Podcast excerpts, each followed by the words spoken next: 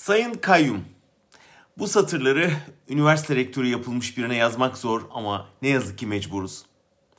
Merhaba Boğaziçi başlıklı yazınızı okudum. Bir sayfa içinde bir rektörün ilk selamlamasına yakışmayacak kadar çok Türkçe hatası var.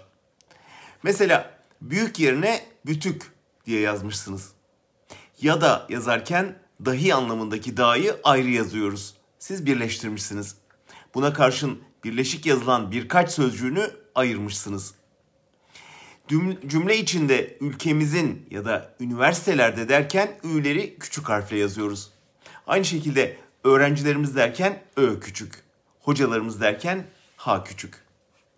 Hocalarımı derken i'yi apostrofla ayırmışsınız, ayrılmıyor. Buna karşın orta kantinde derken orta kantin özel isim olduğundan D ekini sizin gibi birleştirmiyor apostrofla ayırıyoruz. Keşke yazarken birine gösterseydiniz ya da bir Türkçe kullanma kılavuzuna baksaydınız. Gerçi metnin neredeyse yarısı yabancı dilde sözcüklerden oluşuyor ya. Biliyoruz siyaseti denediniz olmadı. Sarayda sizi oraya yolladı.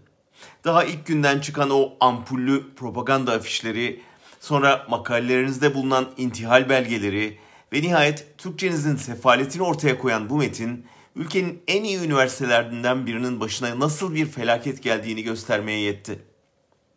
Sayın Kayyum, 10 yıl önce dünyanın en iyi 200. üniversitesi olan Boğaziçi'nin ilk 500'ün dışına düşmesinin nedeni sizin bahsettiğiniz gibi gerileyen uluslararası yayın performansı değil, bunun da nedeni olan ihraçlar, akademisyen kıyımı, kayyum reklam rektör uygulaması ve genelinde AKP iktidarının bilimi değil inancı önceleyen yönetim modelidir. Siz de bu modelin ve partizanlaştırılmış eğitimin yeni bir örneğisiniz.